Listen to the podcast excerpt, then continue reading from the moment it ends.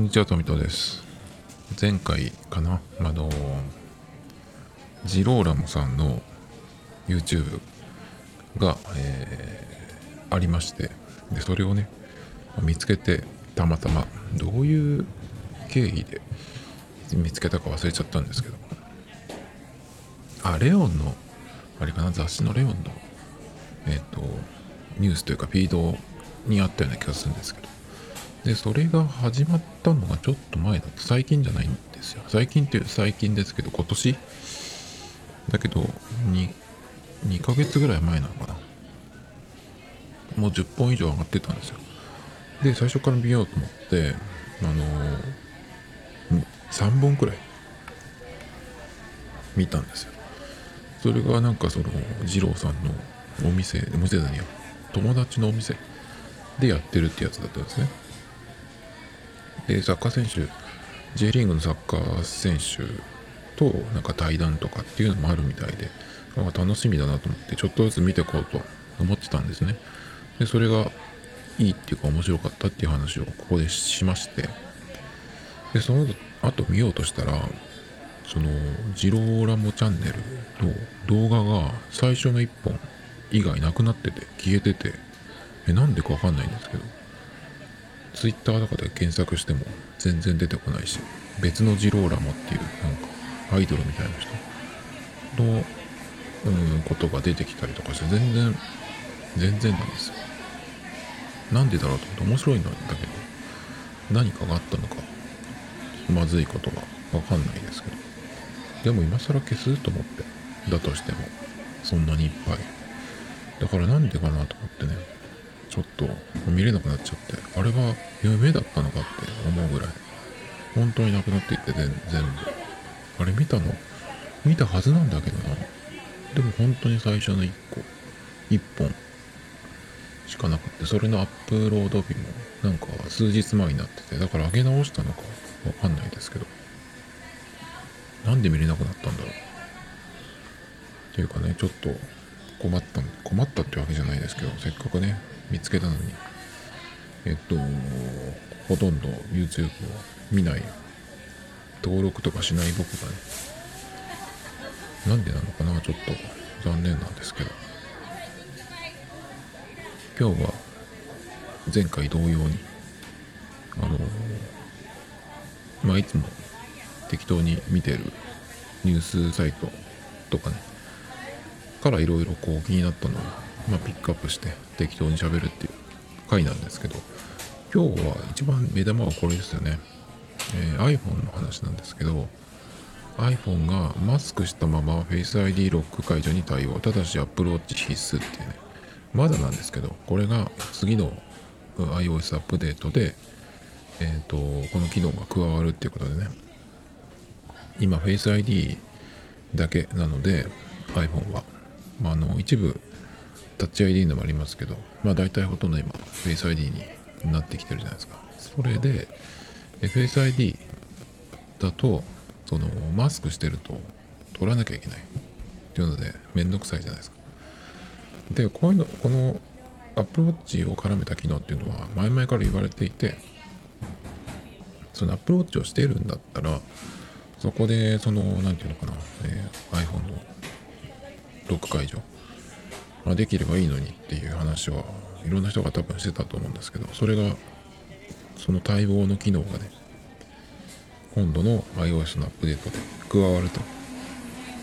いうことで、ついに来たなと思ったんですね。なんでこれは絶対に、えー取り上げたいなと思って今喋ってるんですけど、えーこれどうなってるかっていうと、マスクをしている状態でもアプローチを身につけているとね、えー iPhone がすぐ近くにあるっていう状況、まあだから自分で手に持ってるぐらいの近さでしょうね。そうすると、えーそのパスコードも使わずにマスクしたまま iPhone をアンロックできる。これがどういうその仕組みなのかわかんないんですけど、あの、Face ID の場合は、マスクをしているとダメじゃないですか。だけど、それは、えー Face ID がではなく、えマスクをしてるっていうのをうん判断した場合で Apple Watch が、えー、つけられている。っていう場合は無視して解除ロック解除っていうことになるのかなっていう感じなんですけどそれでロック解除した場合 Apple Watch にはあの触覚フィードバックあのが来るっていうことでね。えー、ともしこれが、えー、自分で解除してないのに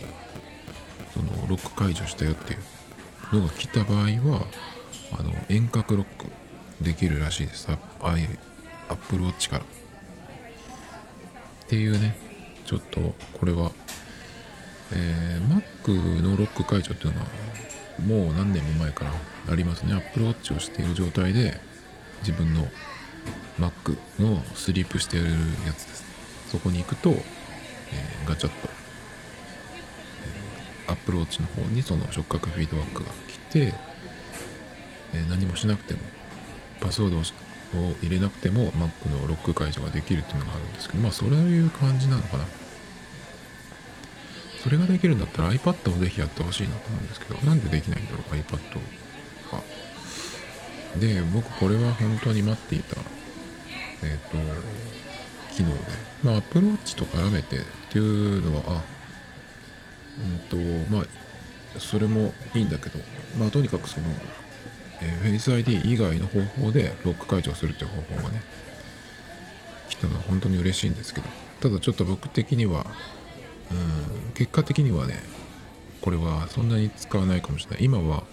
あの Apple Watch を使うのはえっとランニングに行く時だけっていう風になって。去年のね5月の終わりぐらいまではずっとつけてたんですあの買ってからね。毎日ほぼ。だけど、うんと、まず夏のその暑さもうだから5月ぐらいに結構無理っていう感じだったんですけどべったりとその手首にくっつけてなきゃいけないっていうのがアプローチのその付け方というかね、えー、なのでちょっと暑苦しくて無理だなと思って。バンドを変えたりとかいろいろやったんですよ。その前の年に。結果その時はえっ、ー、とミラネーゼかミラネーゼが一番その通気性とか通気通気性ではね良かったんですけど。だけどもう汗をかくっていうことをあもうもう諦めて汗かいてもっていう風にしてねそれだったら水でバシャッとこうかあの簡単に洗えてしかもタオルでさっと一拭きすれば、えー、もう水分がなくなるっていうスポーツバンドですね。あのラバーラバーの方。あれが一番夏はベストかなっていう風にその時は落ち着いたんですけど。でもどのバンドを使っても結局そのボディというかフェイスフェイスじゃないボディかの裏のところがくっつくっていうあそこの面積が多い広いのででしかもアプローチ自体も厚みがまだあるじゃないですか。だから暑苦しいんですよね本当に。えっ、ー、と寝る時にもしているとその睡眠の、えー、記録が取れるしあとは目覚ましのねためにつけるっていう人もいるんですけどそういうのがまああるわけですけどちょっとねもう僕は5月の半ば過ぎぐらいにでもうちょっと暑くて無理っていうことでねアップルウォッチを一年中常にするっていうのは無理だなと思ってやめたんですね。でまあ夏が終わる頃意外とアプローチしなくても全然なんかどどうってことなかったなということで逆にそのしないっていう習慣がついちゃったんですよ。でまあ秋ぐらいになってまあ、またちょっとしようかなと思ったんですけどその時はまた別の問題が発生してとにかくアプローチをしている人でダサい人が目につくっていうことがうんまあ問題で僕的にはね。たまにテレビつけると芸人の人がつけていったりとかね。それもあんまりその、うん、そこまで大物じゃない人がつけていてなんか嫌だなっていう感じ。芸人さんで例えばバナナマンの2人とかあとはあと誰だろうな。結構やっぱりサマーズサマーズの2人とか。あのぐらいの人っていうのはあの高い高そうな腕時計をいつもつけてるんですよ。なんかねやっぱりそういうの見ると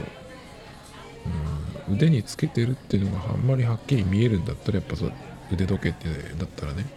そういう方がやっぱいいなっていう気がしちゃうんでね。やっぱりまあこの人 iPhone 使ってんだろうなっていうイメージとアプローチの場合はね。あとやっぱその素人っていうかまあ普通の人でね。がそのお店の人とかがさそのテレビに出てくる時とかあのアプローチしてるのを見るとなんかなんかなっていう感じ。街で見る時もたまにありますけどやっぱり全然おしゃれに見えないんですよね。まあただ単にこの人 iPhone 使ってんだろうなっていうぐらいのうんだけでちょっとなんかダサいくらいになってきちゃったんでねちょっと。まあ iPhone 自体ももうかっこいいものでも何でもないですよね。最初にその iPhone がうん出始めた頃まあ Apple Apple じゃない、えー、iPhone Touch が出た頃かな、えーとまあ、iPhone が出たのとほぼ同時ですけど日本では iPhone がまだ、えー、発売されてなくて使えない状態。その頃に、まあ、アプローチアプローチじゃないや iPod Touch 使ってるっていうと結構それは何みたいにね、まあ、僕も言われたりしましたけどうんそっからまあ iPhone が爆発的にえ、ー、と広がってというかね。もうその辺でまあその時にもまだ iPhone じゃないみんなが iPhone ってわけでもなかったんでですけども iPhone ぐらい5ぐらいかな。あの辺から結構まあドコモとか au とかもみんなえっ、ー、と契約できるようになって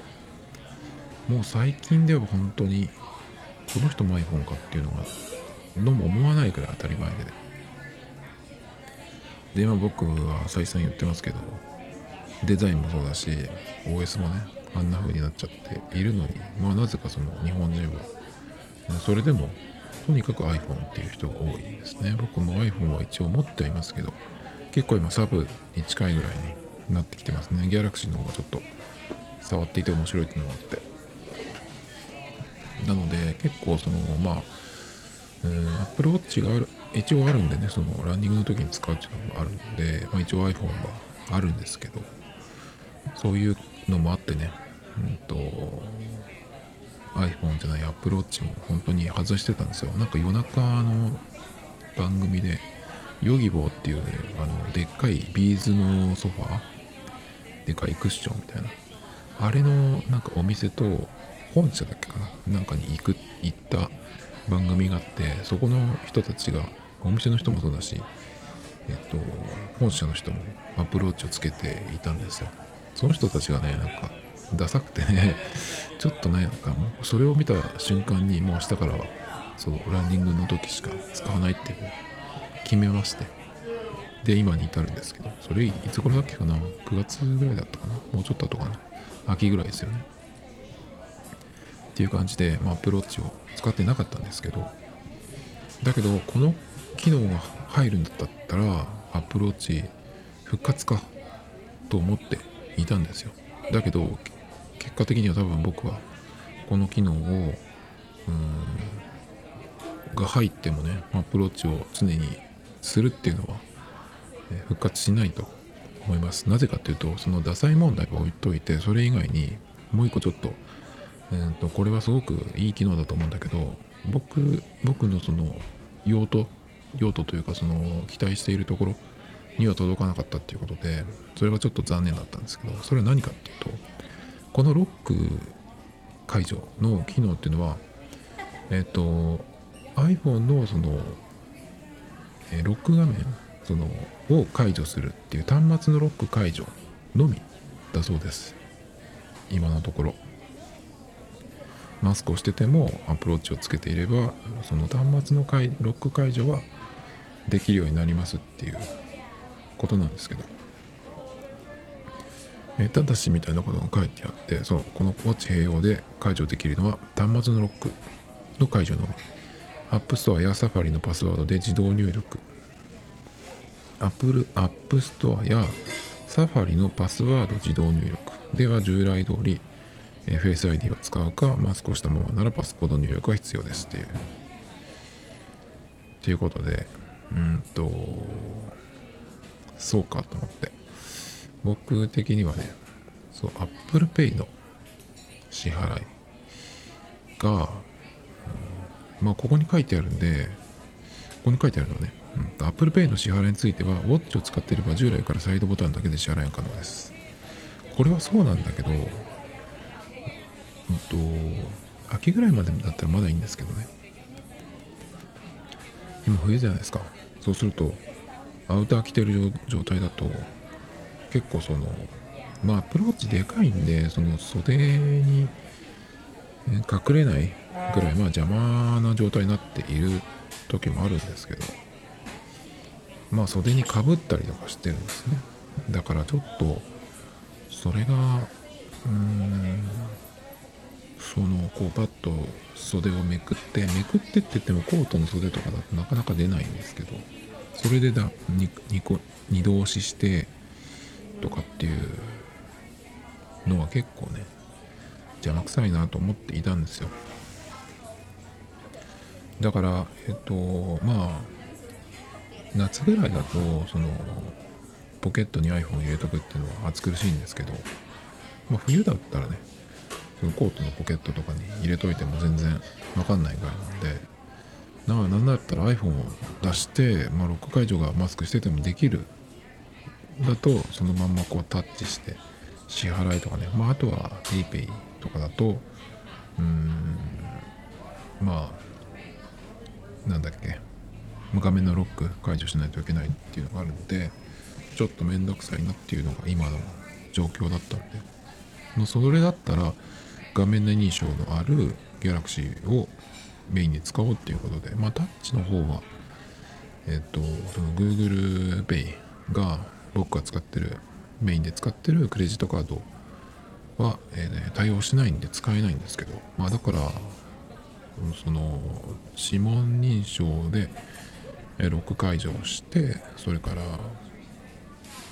PayPay を立ち上げてとかっていうのがまあ一番多いんですけど。まあなのでこのねえー、Face ID 使わずアプローチでロック解除で Apple Pay もできたらいいのになっていう。それがあったんですけどまあウォッチがあるんだったらそれはいいんじゃないっていうことだと思うんだけどなんでダメなんだろう。やっぱりセキュリティ的にもしなんか、うん、まあでもどのぐらいの範囲でそれが、動くのかっていうのはありますけどね。でもそこを何ていうの App Store とか Safari のパスワード入力は、えー、 Face ID を使うかパスコード入力が必要っていうのはちょっとそのもしかしたらその範囲が広めになってるっていうことで、えー、セキュリティ上ねそこはロックしているのかもしれないですけど。いやーサファリのパスワード入力はちょっとできたらいいなと。Apple Pay に関してねちょっとね。まあウォッチがあるだったらそっちでやればいいじゃん。まあごもっともなんだけど。そうかって感じだね。まあ正直アップローチ自体がそのつけることが邪魔くさくなってきちゃっているんでこれどうかな。まあでも今後ねアプローチをしていればマスクをしていても iPhone のロック解除できるっていうことが分かったのでまあそのそれができるっていうことで今までその煩わしかったことが何が、うん、できるようになるかっていうとこですかね。なんかでもあんまり僕的には、うん、そんなにもしかしたら使わないかもなっていう気がちょっとしてますね。Apple Watch をつけなきゃいけないっていうのがあるんで、まあ、つけてロック解除できても iPhone 何に使うかっていうとこですね。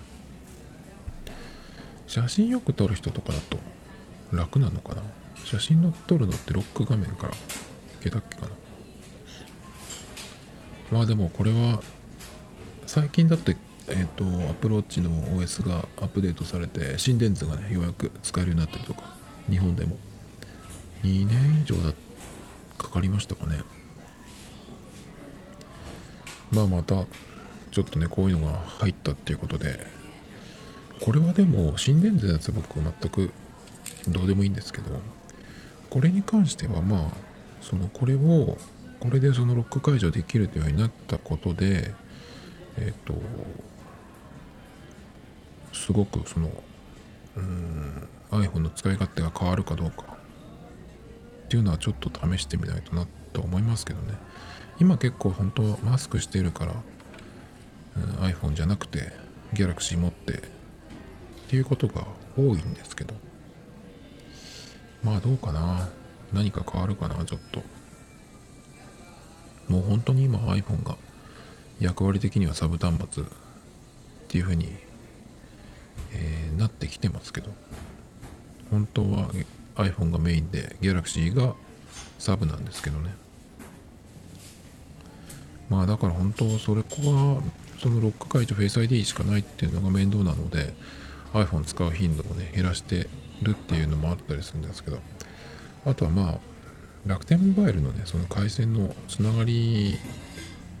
具合がどのぐらいのスピードで改善されるか、まあ、プラチナバンドがないっていうところが結構大きいんでその楽天モバイルエリアに入ってもね僕が普段いる場所が。だけどその電波自体が弱いっていうのがネックで。まあエリアになってもダメかもしれないですけど。ちょっとまあそこの回線次第なんですけどね今。どっちがメインどっちがサブっていうのは。でそこでねちょっと SIM を入れ替えてみようかなっていうのを考えたんですけど iPhone の方と Galaxy の方とね。まあ iPhone の方は今 au が入ってて Galaxy の方は楽天モバイルなんですけどこれを入れ替えてそうするとまあ、えー、au の回線で、えー、Galaxy の方がメインになるかなとちょっと一瞬思ったんですけどでもそうではなないななくそうではならないなとすぐに思いました。なんでかというとまず、えー、SIM を入れ替えるってことはその役割というか使い方が変わるんですね。一応どっちもデータ無制限っていう風になってるんですけど今言ったみたいにその楽天モバイルの方はまだそのエリアに入っていないので僕が普段いる場所がねちょっと離れればエリアになるんですけどまあそのエリアにその腰を落ち着けているようなことがないんでねまあ実質 au のその回線を借りての5ギガのプランっていう感じで今使ってるんですけど、まあそれがなくなって、え、ー、とだから Galaxy の方に au の SIM を入れるとね、えー、制限なしになるんですけど、そうすると、ま使い方が変わるじゃないですか。何が変わるかっていうと、まずその au の SIM の方では iPad とか Mac のテザリングをします。それから Apple Music もえー、ストリーミングで使う方でオフライン保存してじゃなくてストリーミングで使うのはこっちで au でやるし動画見るのもそっちまあラジコとか YouTube でラジオ番組聞いたりするのもこっちでしょ。それからえっ、ー、と LINE ですね。LINE は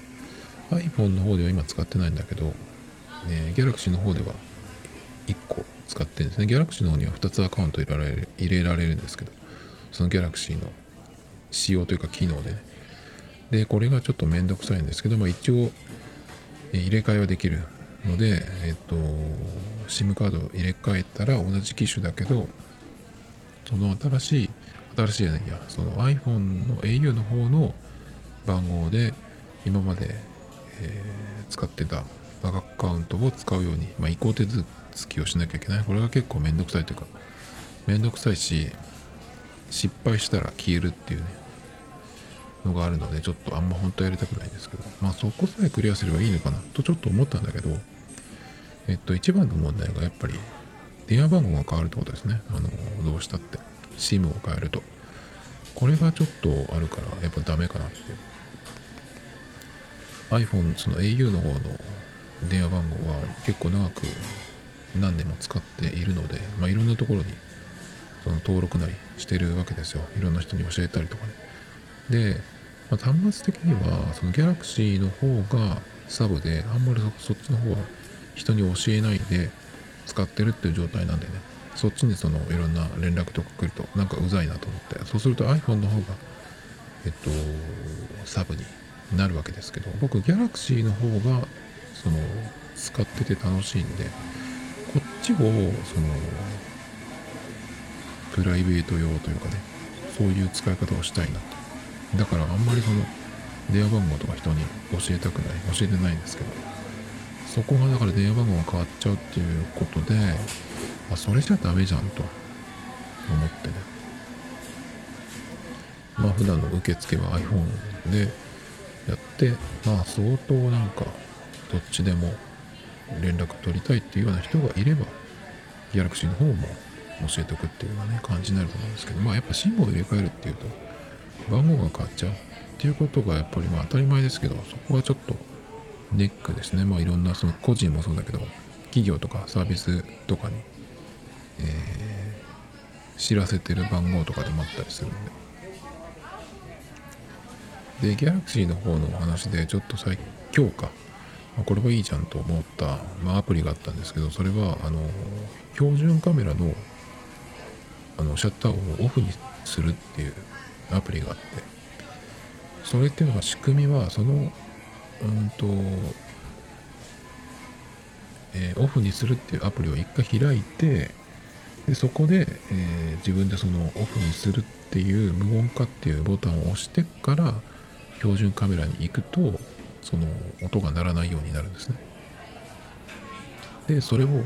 え自動でやるっていうそのいちいちその無音化アプリを開かなくても標準カメラ開いた時に自動的に、え無音オフになるっていうような設定もできるんですけどその場合は10何回か最初できるんですけどそれ以上やる場合は課金350円すればできるっていうやつなんですけど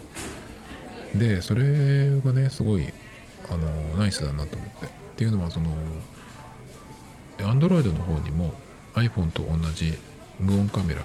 があるんですけど LINE カメラも確か無音で撮れたっけかな。だけどねその iPhone のカメラで撮った時に比べると Galaxy の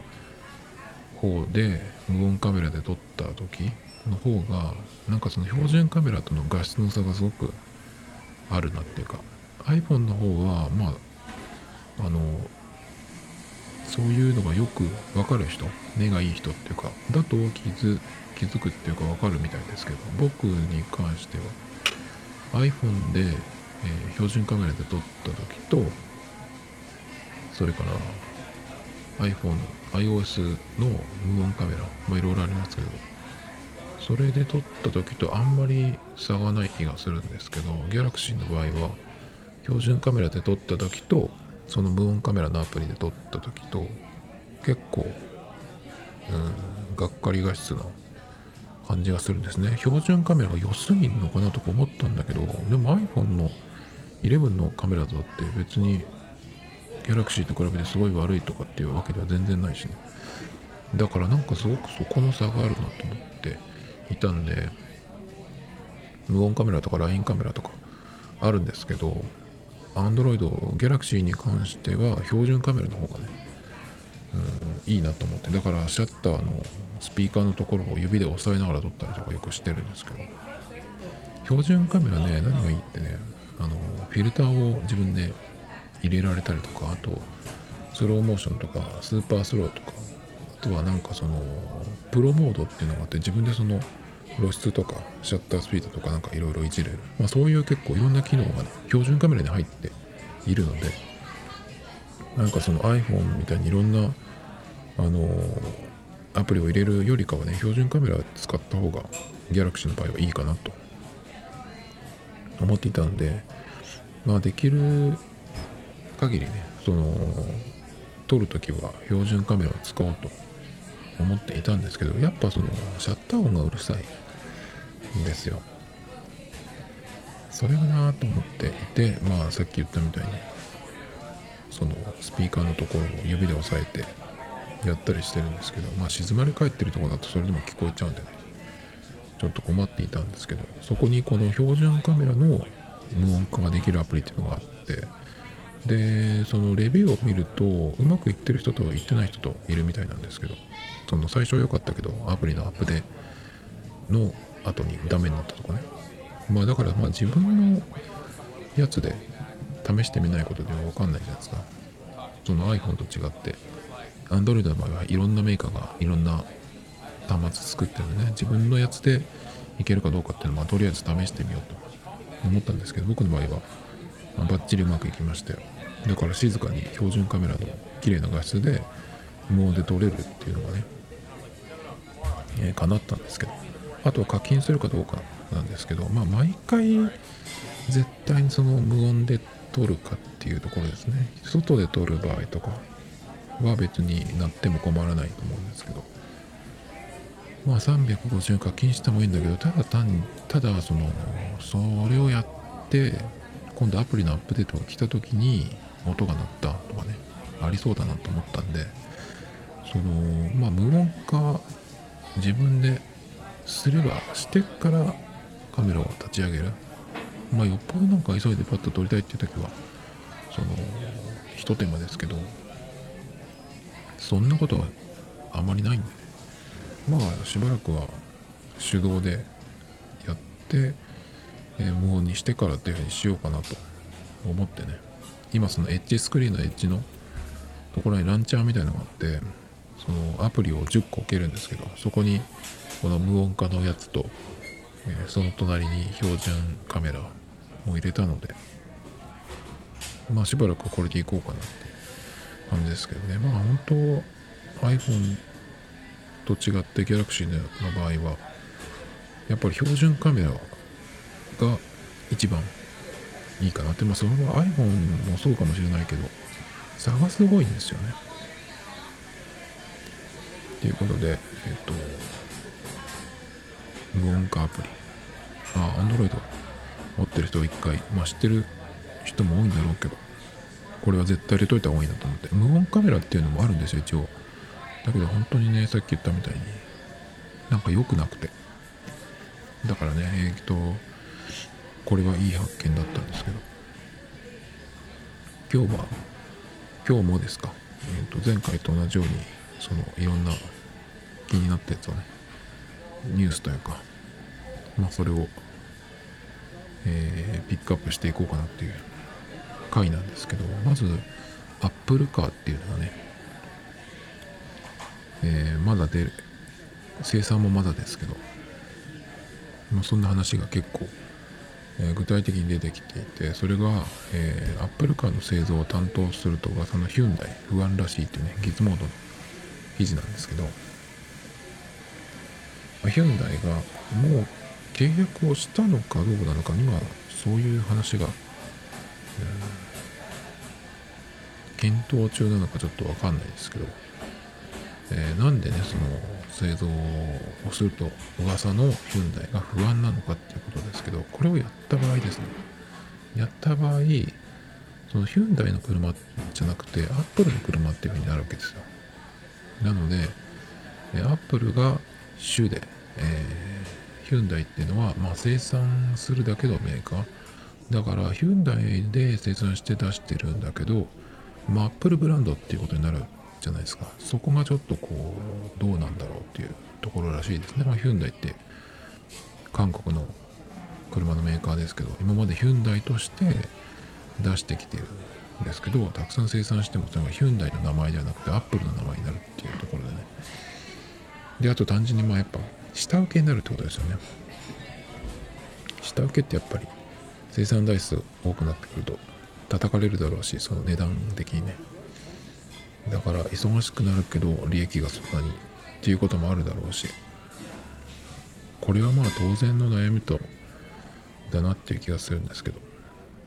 あとこれでね気になったのが1個あったんですけど記事の中に。iPhone のようにいずれは Apple カーだらけになるのでしょうかっていうその中の見出しみたいのがあったんですけどこれって日本だけじゃないっていう気がするんだけどこれ書いたの日本人っぽいんですけど日本人はさなぜかその、え iPhone しか見てないユーザーみたいな人が結構多いじゃないですか。まあ僕もちょっと前までそうだったわけですけど。なんかでも iPhone 使ってる人ってそんなになんかセンスいい人とかさいないと思うんだけど iPhone とにかく iPhone っていう人はさ。いや僕も Galaxy しか触ってないけど Pixel とかさあとまあいろんなメーカーありますよね。そういうのと比べてそれでも iPhone がいいっていう人ってそんなにいないんじゃないかなっていう気がするんだよただ単に見てないんじゃないかなっていう。だからちょっとそこに引っかかったんですけどいずれは iPhone のようにいずれは、えー、Apple カーだらけになるのでしょうかっていうけどまず世界シェアは iPhone1 位じゃないからね確か。じゃないっけか。国によっては圧倒的に半数とかね。アメリカとか日本とか。はそうだけどそうじゃないところも結構あるんで。これは何を言ってるのかなとちょっと引っかかったんですけど。で車関係でもう一個あってこれはあの日本の車なんですけど日産が、えー、これはコンセプトカーの話なんですけど、えー、車内に収納できるオフィスポットを組み合わせた NV350 キャラバンのコンセプトカーを発表しましたということで。なんかこれね最初にそのビジュアルみたいなの見た時にちょっとこう四角い家みたいなところにこう組み込まれてるっぽいのが見えたんですけどそれを見た時にその家の一部みたいなところから出てくるのがその移動式の部屋みたいな感じなのかなと思ってたんですけどまずこのキャラバンっていう社名ねこれ結構なんか業務用のバンみたいなのであると思うんですけどもうまんまそのその感じでしたね。そのいわゆるバンハイエースみたいなやつ。日産の話してるのにハイエースって出しちゃうのもどうかと思いますけど。うんなんかねそこにそのデスクと椅子となんかパソコンとか置いてっていうような感じでなんかそれだったらさそのキャンピングカーとかその自分であの改造してお店とかでね移動のやつとかやってる人とかって多分改造したりしてると思うんだけどそのレベル以下じゃないっていう気がちょっとしちゃって。なんかこれはかなりその見出しより見たやつはちょっとがっかりでしたけどね。スマホ操作でオフィスをウィーンと引っ張り出し疲れたらルーフバルコニーで一休みって言ってるんですけど。いや普通のその車って感じでしたね。このこういう車っていう。なんかちょっと違いました。あの想像してたのと。もっとなんか近代建築物的なルックスかと思ってたんですけどなんか普通の人がとっくにやってそうな改造してそうなね、えー、感じのそのまんまでしたね。改造といえばもう一個話があるんですけどうんとどこ行ったかな。えー、改造 iPod で、えー、Spotify が聴けるってやつですけどどこ行ったっけなうん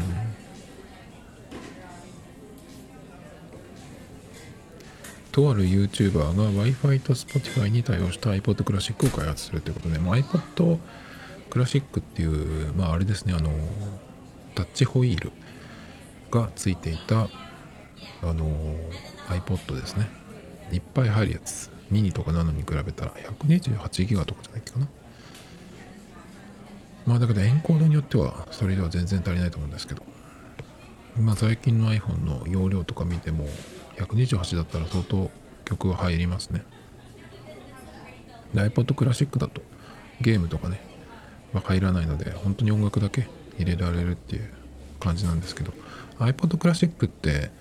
えっとハードディスクだったんですねだからちょっとそのバッテリーの持ちが、えー、良くないっていうかのもあったりとかしてまあまあちょっとそのいいデバイスだったんだけどやっぱり時代的にちょっと古くなってきたっていうのもあってもうディスコンしてるんですねもうとっくに。でその人がねどっかの、えっ、ー、と日本の人じゃないですもちろん。僕これ日本の YouTuber だったら多分紹介しないんですけど、えー、17年前の iPod クラシックを、え改造してあの w i f i と入れて Spotify に対応したっていうその Spotify を、えそのクリックホイールで操作ができるようにしてでしかも Bluetooth も入っているのでその外部スピーカーに飛ばすこともできるっていう。ね結構面白いことをやった人がいるっていうのがね出てますけど。まず17年前の iPod クラシックっていうふうに言ってるんだけどえっ、ー、とこれがちょっと違うような気がしていて17年も経ってないでしょまず iPod クラシックの最後って。でしかも iPod クラシックっていう名前になる前のやつだからこれ白いやつなんですよ。白いやつで iPod クラシックっていううん名前のやつは確かなかったと思うんでちょっとこれは、まあ、iPod そのそれより古い iPod をね僕使っていたことがあるのでちょっとそこは言いたくなっちゃうんですけど。まあいいかっていう感じですけどね。そのタッチホイールのやつで。っていうことなんですけど。でもねそのまあこれって正直 Spotify を使うんだったら iPhone の方が使いやすいはず。今のその画面にタッチするっていうのもに慣れてるとあのクリックホイールでしかも小さい画面でカラーだとしてもそうでもないからもう絶対に iPhone の方が使いやすいというかもう画面タッチしたくなっちゃうんじゃないかなっていう気がするんですけども物としてはねこれを物としてこれをその動くものとしてしかも w i f i につなげて Spotify につかつなげるっていうのを作ったのは面白いなと思いますけど一回ねそのパーフェクト iPod みたいなの出ないかなって考えたことがあったんですよ。っていうのはその iPod クラシックがディスコになるっていうもうその生産終了になるっていう風になった時に、うんと、その時 iPhone とかのその容量もまだ3桁いってなかった気がするんですけど。でしかもまだストリーミングがない時代ですね。でなので iPod クラシックがなくなってしまうっていうことでその音楽専用デバイスでたくさん曲が入る容量があってっていうものがねなくなっちゃうのがちょっとなと思って僕それがなくなってその iPod クラシックが生産終了になった後音楽専用でそういうなんかな出てこないのかな iPod Touch のもっと強化版みたいなやつ。っていうのを考えしたことがあるんですよ。で iPod Touch のその、えー、見た目でいいんですけどそれで、え大容量でニコロとか512とかねぐらいのやつででっていうのが出ないかなと思ってたんですけど。まあ出なかったですね。結局その音楽専用のものっていうのは出なかったですね。だけどもう今ってそのストリーミングサービスが始まってっていうか、えー、始まってそれがあるっていうことでもう容量は必要ないわけじゃないですか。容量よりも回線が、えー、あればいいっていうね。だからまあ容量まあえっ、とちょっとどっかに行くっていう時にうんオフラインで曲をいっぱい保存しといてっていうのもねできるんですけどその時にはちょっと容量は必要だけどまあ常になくてもいい。だから128ももしかしたら音楽専用だったらねいらないかなっていう気がしますね。僕今2頃で iPhone も iPad も使ってますけど半分もいってないですね。まあまああのオフラインで保存してるはずなんですけどそれでも行ってないんでまあそれでも、えー、そこまで行ってないってことはそんなに容量必要ない。だからストリーミングで聞くってことはもっと必要ないってことですね。音楽専用だと。だからまあそのパーフェクト iPod みたいなの出たらなとか思ってたんですけど容量が必要ないなくなった。っていうことで。えー、まあ、iPod である必要がなくなったっていうのがありますね。あと iPod 的に Apple Watch が使えるっていう。ところもあるんで。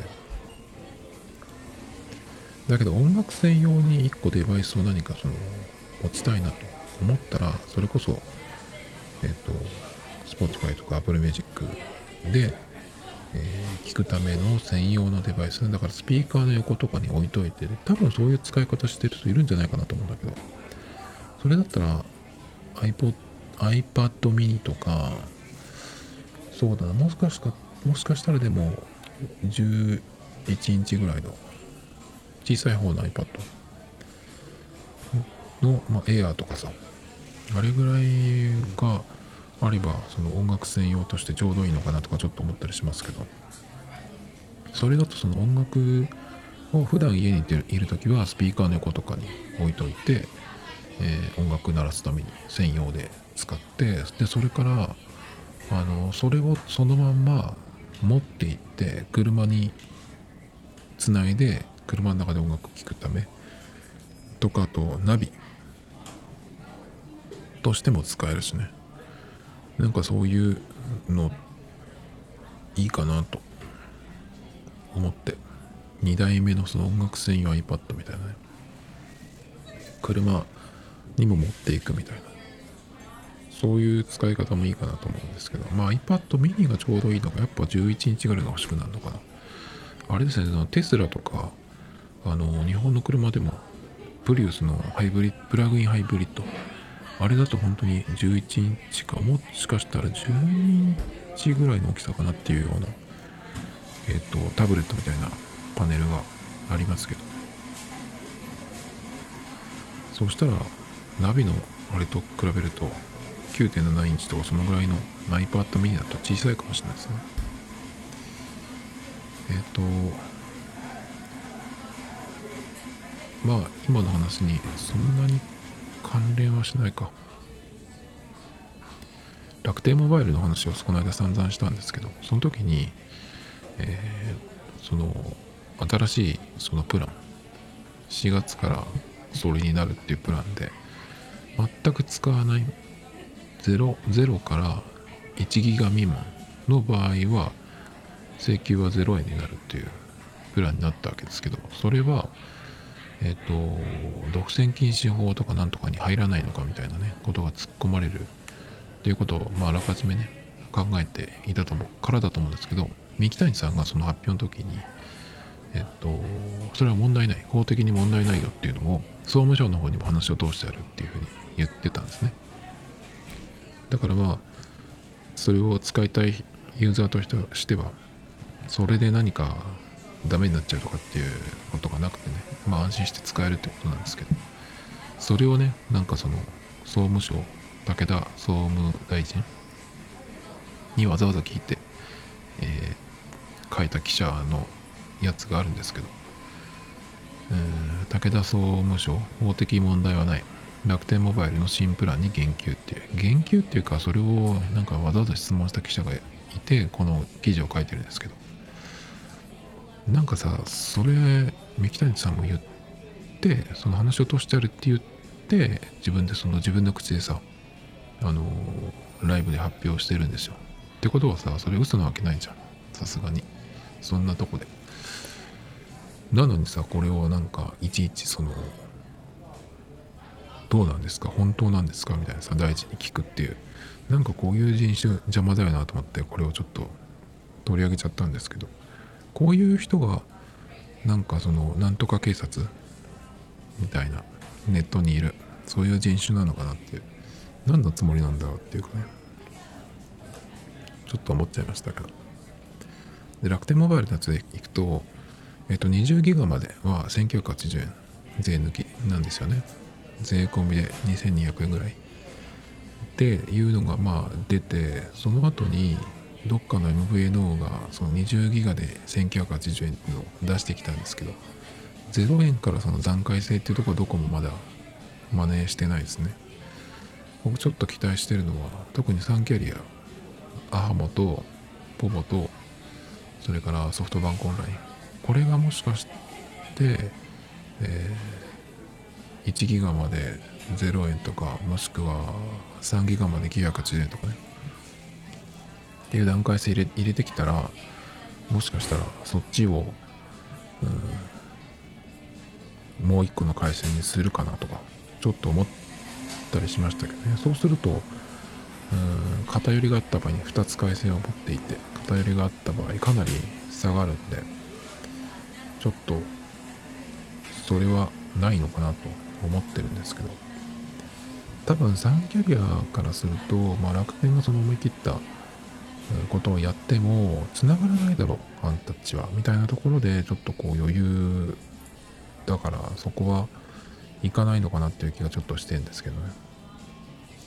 繋がらないっていうことで、えすぐ解約して自分の方に入ってくるっていう方があった場合にあんまりね値を下げない方がねいいっていうことかなとかちょっと思ったりしましたけど。今日結構この後スニーカーとかナイキの話に行くんですけどもう50分だね。まあいいか。次にするかな。こんなに喋ると思わなかった。何の話してたんだっけ？アップルカーの話。カメラの無音化の話。そんなところかな。じゃあ今日はやめますか。やめてえっ、と次にナイキの話をします Tomito Times Podcast. This program was broadcasted you, Anchor FM.